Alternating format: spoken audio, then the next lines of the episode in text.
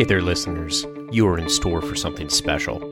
In this episode of EM Over Easy, we're coming to you live from ACOEP Spring Seminar 2021, just recently recorded. We had the chance to talk to Rick Pescatore, a EM and public health guru. He had just finished giving a talk about public health and emergency medicine, and we had a chance to have a more casual conversation with him.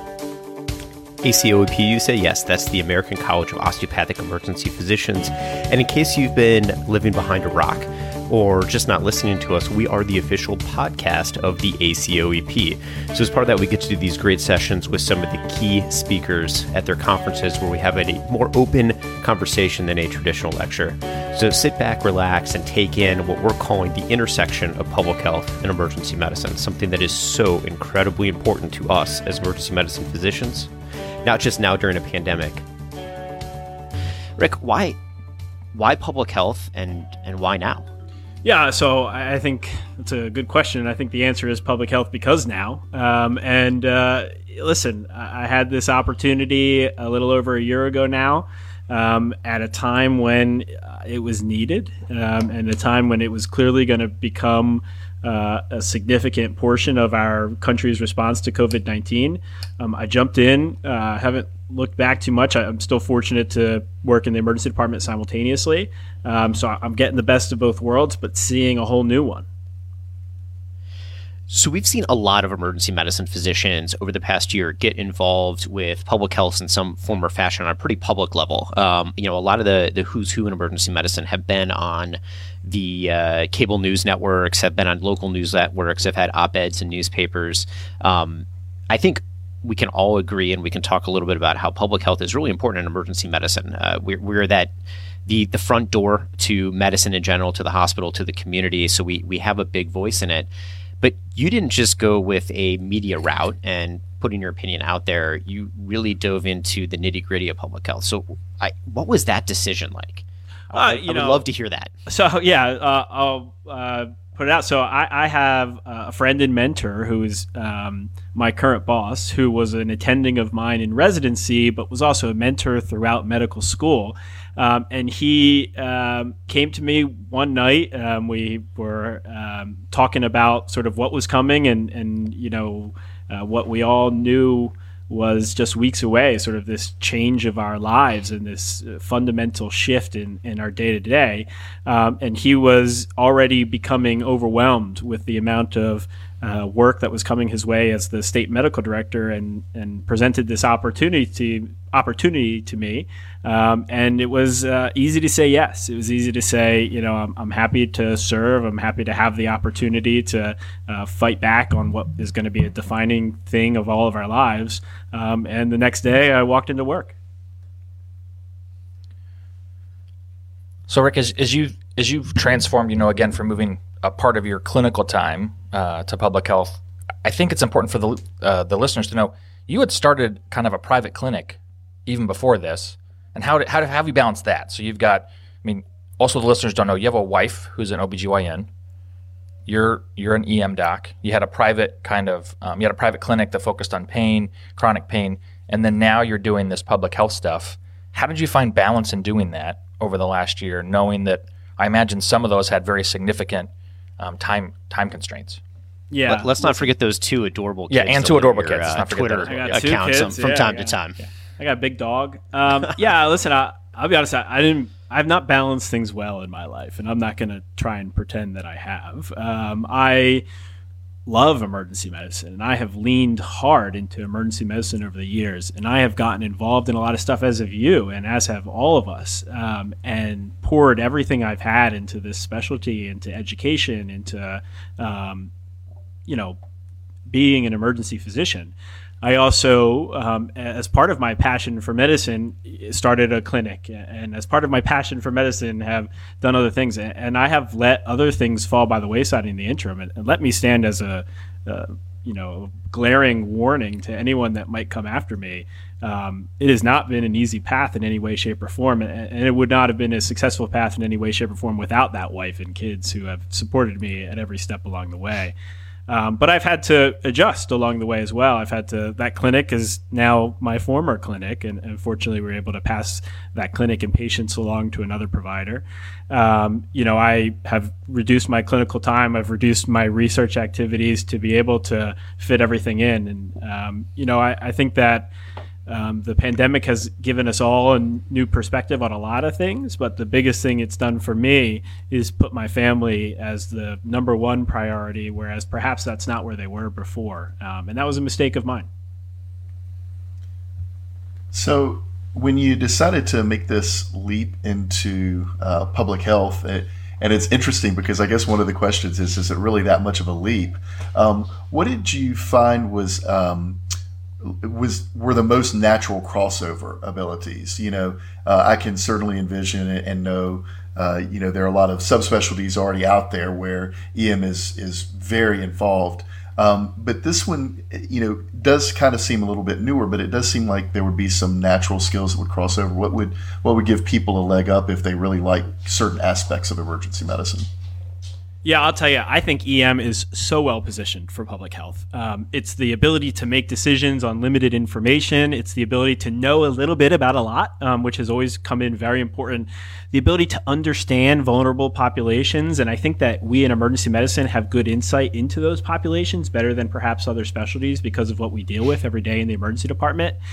So I'll give a, a, little bit of an example, which is one of the more exciting things I, have been able to do in public health. Is early on in the pandemic, um, we didn't have tests, right? Remember, nobody there, there weren't tests anywhere. You couldn't get a test no matter what. Um, but we had people dying. We had people coming into emergency departments and filling them up, and we simply couldn't test. Um, and in the limited testing uh, operations that we could do, we knew that certain communities were uh, particularly high, had particularly high levels of viral spread. Um, and one community in particular that we were worried about in southern Delaware uh, was the community surrounding poultry plants. Um, and these are particularly vulnerable individuals of a, um, you know, particularly disadvantaged socioeconomic status um, with high levels of um, uh, social vulnerability. And uh, these people were dying. Um, and so what we did um, was uh, two ER docs, me and my mentor, uh, came up with this plan to use lateral flow antibody testing to identify IgM as a surrogate for positive PCR. Um, and so we know, for example, that if you have a positive IgM, you have an acute phase reactant. And early on in the pandemic, in the first few weeks of this, that was a reasonable surrogate for a positive PCR simply because the pandemic hadn't been going on that long. So if you came home to a broken window, you knew the robber still had to be in the house simply because you hadn't been gone long enough for him to escape. So we deployed these point of care antibody tests into the, that space and we backed it up with PCR for any positives. And we found such a high number of positive people that we were able to quickly isolate, remove from the care space, and really stop progression of COVID within this highly vulnerable community. And that's only something that could be done by ER doctors who can understand the population, who can understand that, yeah, it's not a perfect test. There's, there's definite downsides to doing this, but there's a lot more good than there is bad here. We're not going to let perfection become the enemy of good, and we're going to do a lot of good based on what we're able to, the decisions we are able to make. Yeah, I love that you mentioned that it's not perfect, right? So um, I love it how, and having followed Rick on Twitter pretty religiously as one of the people that I went to to look for information about COVID, I remember watching kind of a dialogue of you going through this explanation, and you kept on using "it's not perfect" as an answer, and I love because that's what we do in the emergency department. The care I give is not perfect. I'm not going to order every test. I'm not going to every patient's not going to leave with a diagnosis, but we can rule out the bad things, uh, find find some bad things, and then also kind of work it up from there. So as you kind of initially put this test into place, what were some of the barriers you saw there, and how was being an EM physician help you kind of get over that?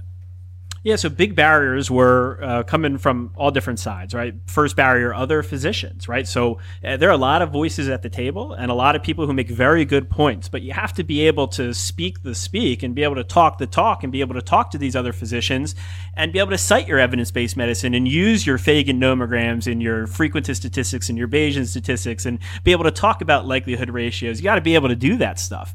Um, and that that's a challenge, but emergency medicine and you know the EBM that has been pushed by foam in particular, I think really empowers emergency physicians to be able to function at that table and have a strong, strong voice.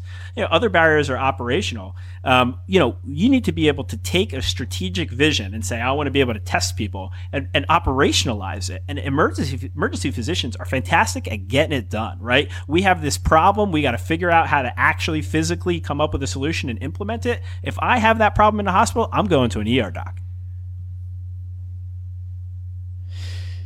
So then where did it go? You know, you, you had this amazing, amazing solution initially to a problem, honestly, that a solution many of us probably wish we had also uh, in real time, right? As I was waiting, uh, we were all waiting weeks for positive tests to come back on patients that maybe had already been discharged, maybe had already died, maybe, I mean, whatever. Um, so now, once you started settling into this is into the pandemic, what was next? You know, how did you go from that that true emergency, um, like we deal with in the first few minutes of resuscitation, to to now, you know, you're talking about the equivalent of uh, we're we're titrating pressors and vent settings and things like that. I love that analogy, and you're exactly right. Like that antibody incursion was the first 15 minutes, and you know, perhaps was you know a lot of thoughts that this isn't perfect, right? This isn't PCR testing for every single person, or this isn't, you know, the pressor I would choose. But after that 15 minutes was where I sort of moved away from my emergency medicine mindset and began to move into more of the intensivist approach to this thing, which was a sustainable, viable, community led PCR testing apparatus. And, and here in Delaware, we have a tremendous PCR testing apparatus that we were able to implement once those reagents and once that testing capability was brought online.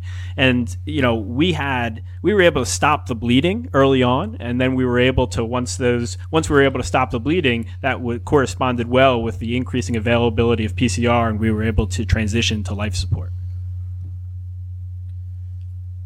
So, Rick, I, I, imagine one thing being involved in public health is, of course, as you mentioned, the rapid intake of information. What was kind of um, the struggle initially, and maybe even in a sustainability model, of how did you guys maintain good information? Because I'm sure you guys had data in Delaware, and then you had, and then I'm sure you guys were wanting to check that out with Jersey, you know, uh, Philly, New York City, places that were close. But sometimes there was always a concern if the data you were receiving was good. How did you guys go about kind of interpreting that?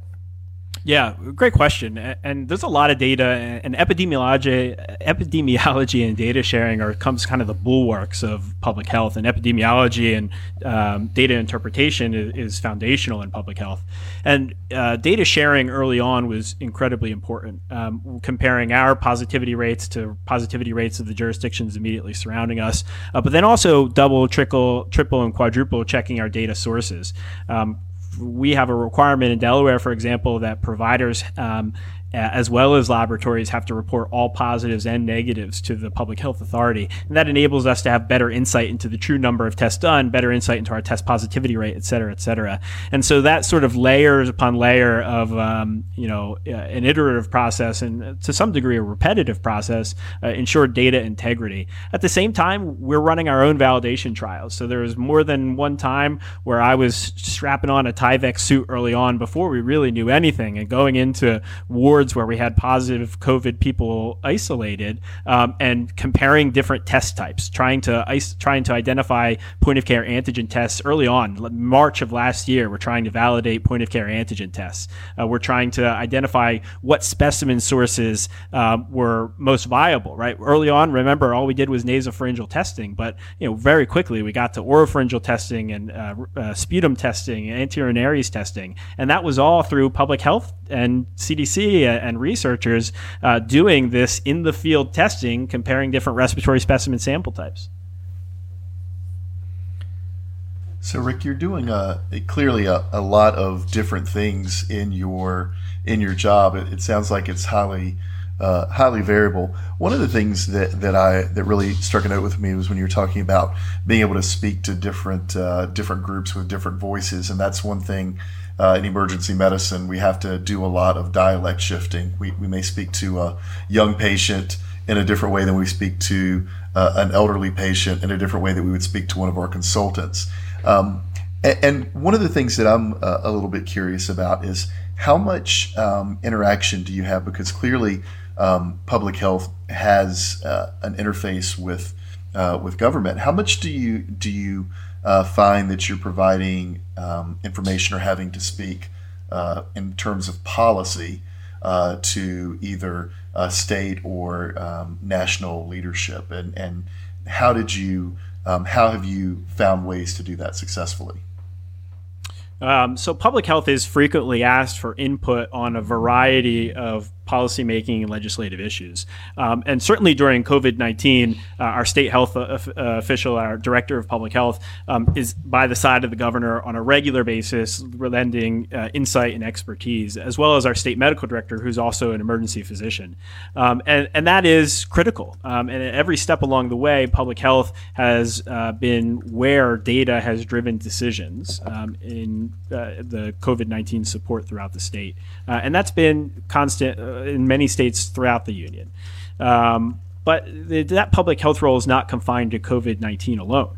Uh, the, there's frequent need for uh, test uh, for testimony on a variety of bills that touch the public health space, whether that be public health's uh, ability to quarantine other individuals, whether that be commentary on uh, legislation that discusses uh, chronic Lyme disease or, or legislation that discusses um, vaccines for children. Uh, all of these legislation frequently require input from uh, healthcare and public health experts, um, and it's a challenge to uh, be able to provide uh, detailed and expert level commentary on such a broad array of um, pieces.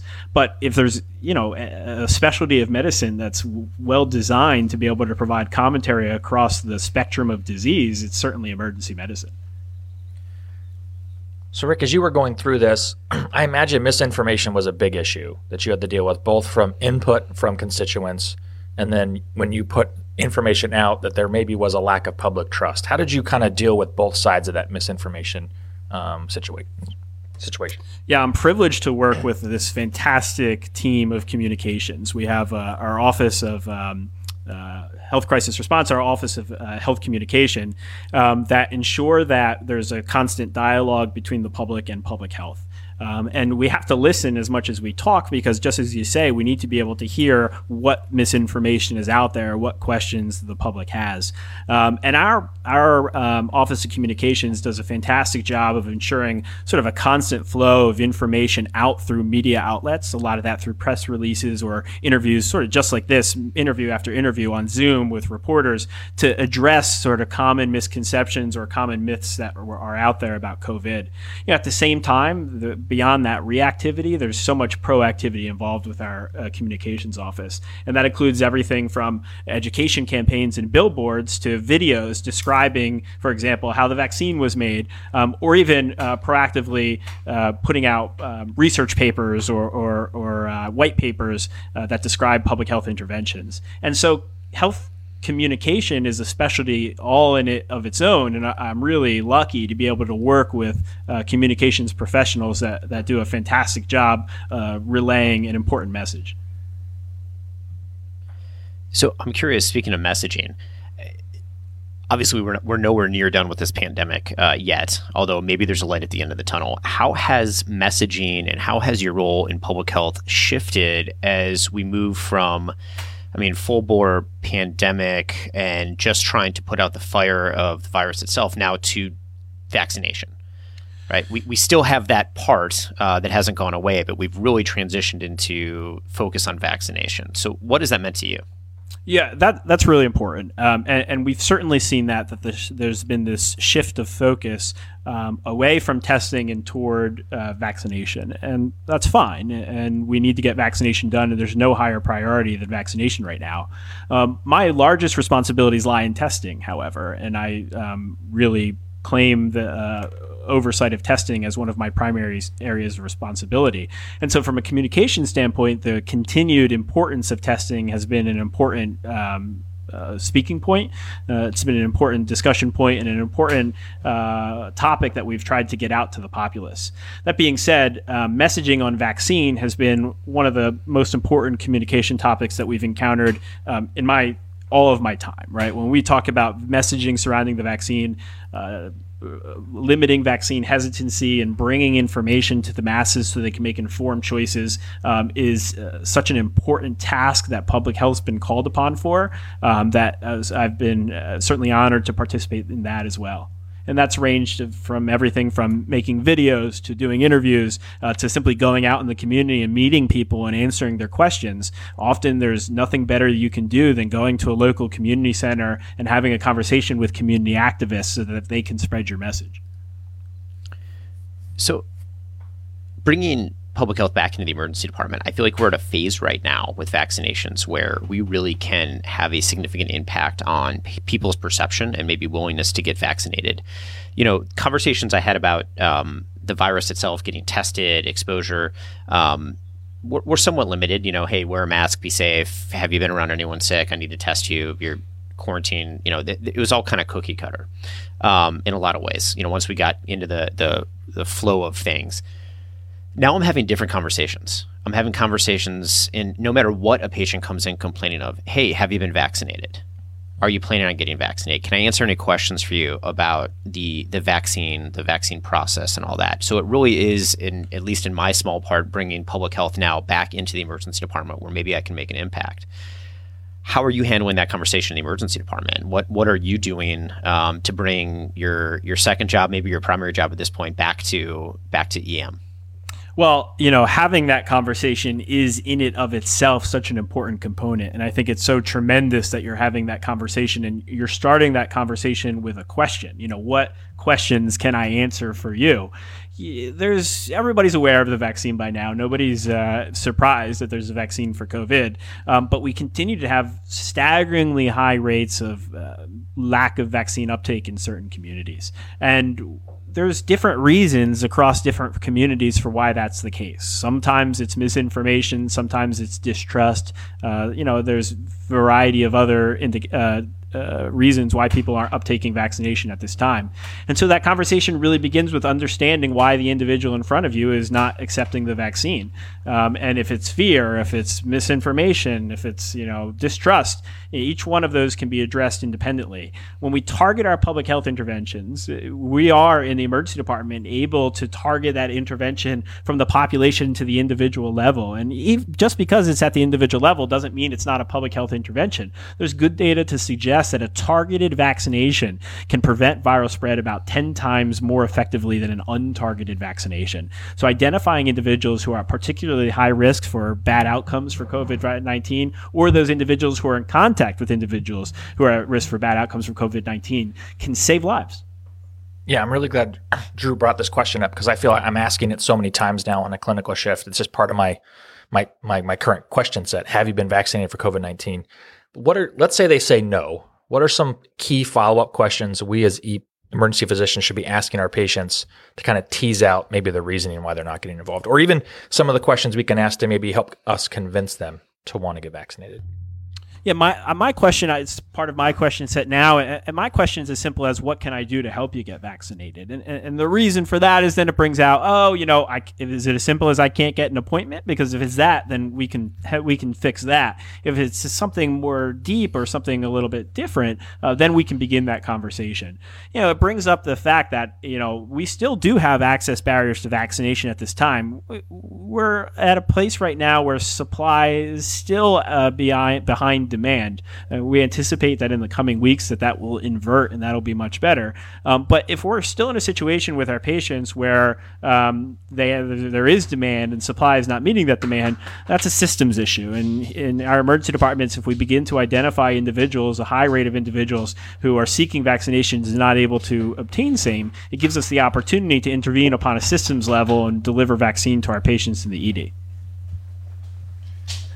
So one of the things, and this uh, tends to happen all the time now, is that we've um, is that we've spent a good amount of time talking about uh, COVID, and it's obviously an important topic. But um, we know that public health encompasses so much more. Um, and there are the things that probably we as emergency physicians are, are familiar with uh, the uh, opiate crisis uh, as a matter of public health, as well as uh, increasing mental health issues that may that were already a problem before COVID, and data is suggesting maybe even more of a problem now. Um, but what I would like to know is were there things that you discovered, um, or what things did you discover um, that really weren't on your radar as an EM physician, um, but were surprising? And now that now you can kind of see links that maybe you couldn't see before because your perspective is different. Yeah, that's a great question. I, have learned and seen so much in the past year, things that I never really would have considered. A lot of it being the sort of follow up uh, stuff that I always considered would be there and just assumed was uh, established by somebody. Uh, great examples being if I have a patient with tuberculosis who's going to get directly observed therapy for tuberculosis, where exactly does that happen? It turns out it happens in the public health clinic of which I now direct. Um, if a patient needs to get um, penicillin every week for the next three weeks, where does that happen? It happens in my clinics, eh, right? So uh, these are things that I, I, was surprised to find, but also just a, an absolute cornucopia of a world of maternal child health, of uh, early childhood intervention programs. You know, when my when my oldest daughter was one year old and had yet to really begin talking, and now she talks far too much, we had early intervention services come to our house and you know uh, tell us that everything would be fine, but you know a good resource early on. It turns out that that, that was public health who sent that early intervention resource, and so all these resources that the public is able to take advantage of, this multi-layered, multifaceted and really rich uh, cornucopia of resources um, that the public can take advantage of has been um, really startlingly startling to behold and to be a part of. So let's let's bring things back to emergency medicine and the people listening to us right now. So, Rick, what would be your takeaways from your your year plus in public health at this point to for the EM provider? You know, what, what can we bring back to the emergency department? And, and what would you say at the same time for the EM providers that are interested in getting more involved in public health? Sure. So I, I think the takeaways here are you're already doing public health, right? It, it, begins with as simple as a question, but then there's there's other sort of evidence-based interventions in emergency medicine which are public health driven, whether that be secondary geriatric fall prevention, which has always been a, a, an important thing to me. You know, whether that be understanding that writing a script for amlodipine from the emergency department is not betraying your ER ancestors, and it turns out it actually helps patients, right? Like, so there are things you can do in ER. You know, remembering that if you're treating for PID or cervicitis, that consider consideration of HIV and syphilis should be had, right? Simple as that. Those are public health interventions. And then serving as the safety net for the most vulnerable populations in our country, the ER is doing way more than enough in the public health already. But certainly, if emergency physicians want to get more involved in public health, there's nothing but opportunity. That opportunity begins as simple on the individual level advocacy near the home, saying, you know, I believe in this. I think that this topic is important, and I therefore I want to stand up as a physician expert and I want to speak with speak about it because physicians physicians are loud voices, and by uh, it is inherent that as as a physician, when you stand up and speak, that people will listen more closely than they will others. But then there's opportunities both in governmental and non-governmental public health, and those opportunities are only growing.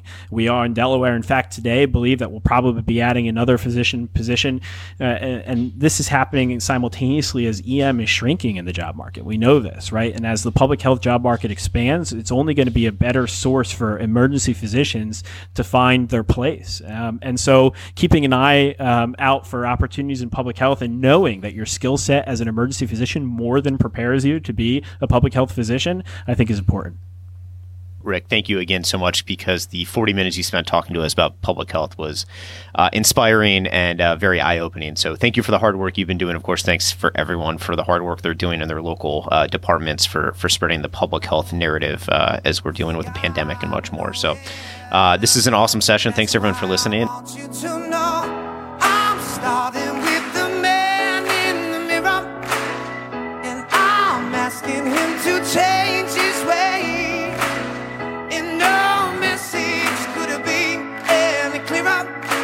wanna make the world a better place. Take a look at yourself and just